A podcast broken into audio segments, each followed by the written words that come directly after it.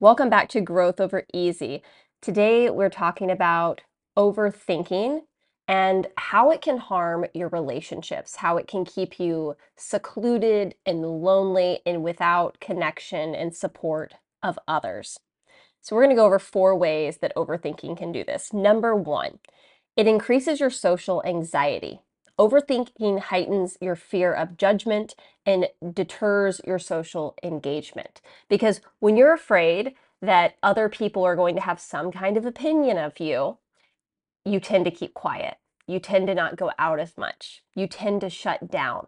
And when we get up in our head and we start trying to analyze what other people might, and I say might, be thinking about you because we don't know what they're thinking, it can start to put up blocks between you and others because you can fabricate things in your mind that are not actually true. Has this ever happened to you? I know I have done this in the past, especially when I would be working for someone who maybe they were just in an off mood that day, but I would make it about me. I would get this anxiety thinking, oh, I did something wrong. I said something wrong. And I'd start to spin this story about how I was a problem and they're upset and none of it would be grounded in reality. It was all in my head because I was reading some body language or some cues or maybe the way they ended an email. And I started to get in my head. And the same thing can happen when we're like going out socially and we're trying to connect with other people. You know, someone looks at us a certain way or they say something, and then we start to go up into our head and we start to spin a story about what's happening. And that makes us pull away and withdraw. The second way that overthinking can keep us stuck is it hampers communication. Overthinking can ruin communication, especially in a romantic relationship.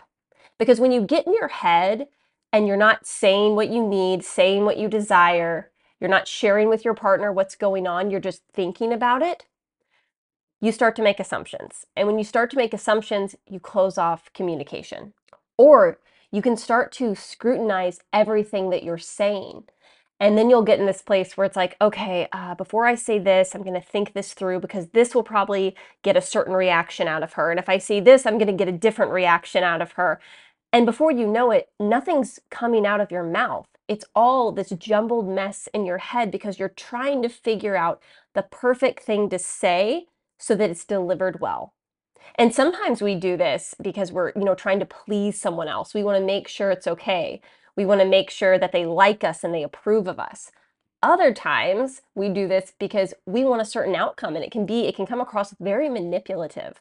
So when we're constantly stuck in our head and we're we're over analyzing and overthinking, we don't ask what we want, we don't ask for what we need, and we start to break communication.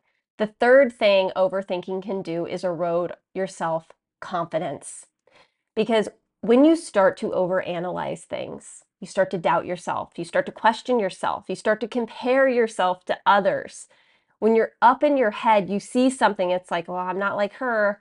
I'm not like him. I'm not quite that good enough. Do they like me? I don't know if they're going to like me. And our self confidence starts to go down.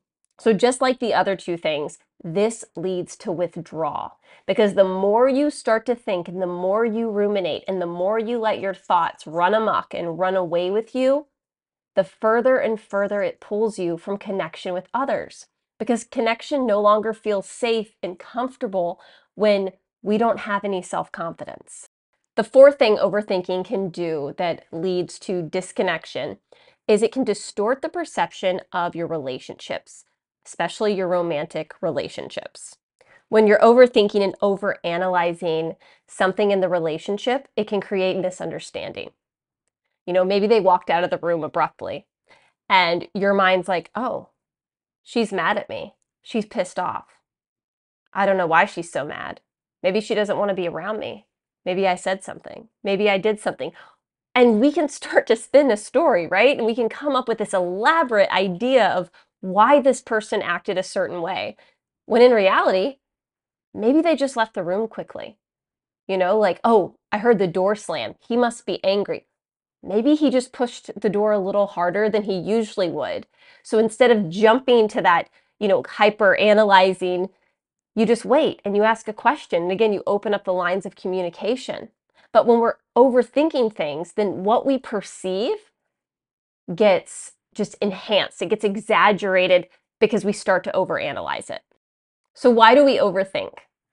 Most of the time, when someone has a pattern of overthinking, it's because at some point when you were little, it helped you. It behooved you to be an overthinker. Maybe you grew up in a volatile household where it was a really good idea for you to think about what you were going to say before you said it. Because if you said the wrong thing, your parents would blow up or, if or something bad would happen. And you were trying to avoid the tension and the punishment.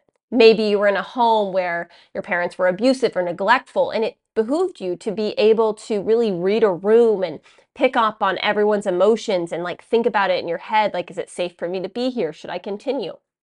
Or maybe you never felt seen and heard as a child, so you lived in your head most of the time, just overanalyzing any information that came in. Whatever the root cause is for you, that's the place we need to address. Because when you were little, this pattern served you. You wouldn't have created the pattern if it wasn't helpful. So little you needed this. It kept you safe in some way. It brought you a sense of security, but it's hurting adult you. So if you're still doing this pattern, if you're still over analyzing and overthinking things, and you find that it's pulling you from having support of other people because you're feeling lonely and isolated and withdrawn because you're living in your head about everything, it's time to address the pattern. I've said it a million times, but I truly believe we are pack animals. We're wired for connection. We need the support of other people. And when you live in your head, and you withdraw and you overanalyze things, you pull yourself away from that support. And that's when loneliness sets in. So if this resonates with you, I invite you to book a call with me. I do free consultations to see if us working together would even be a fit.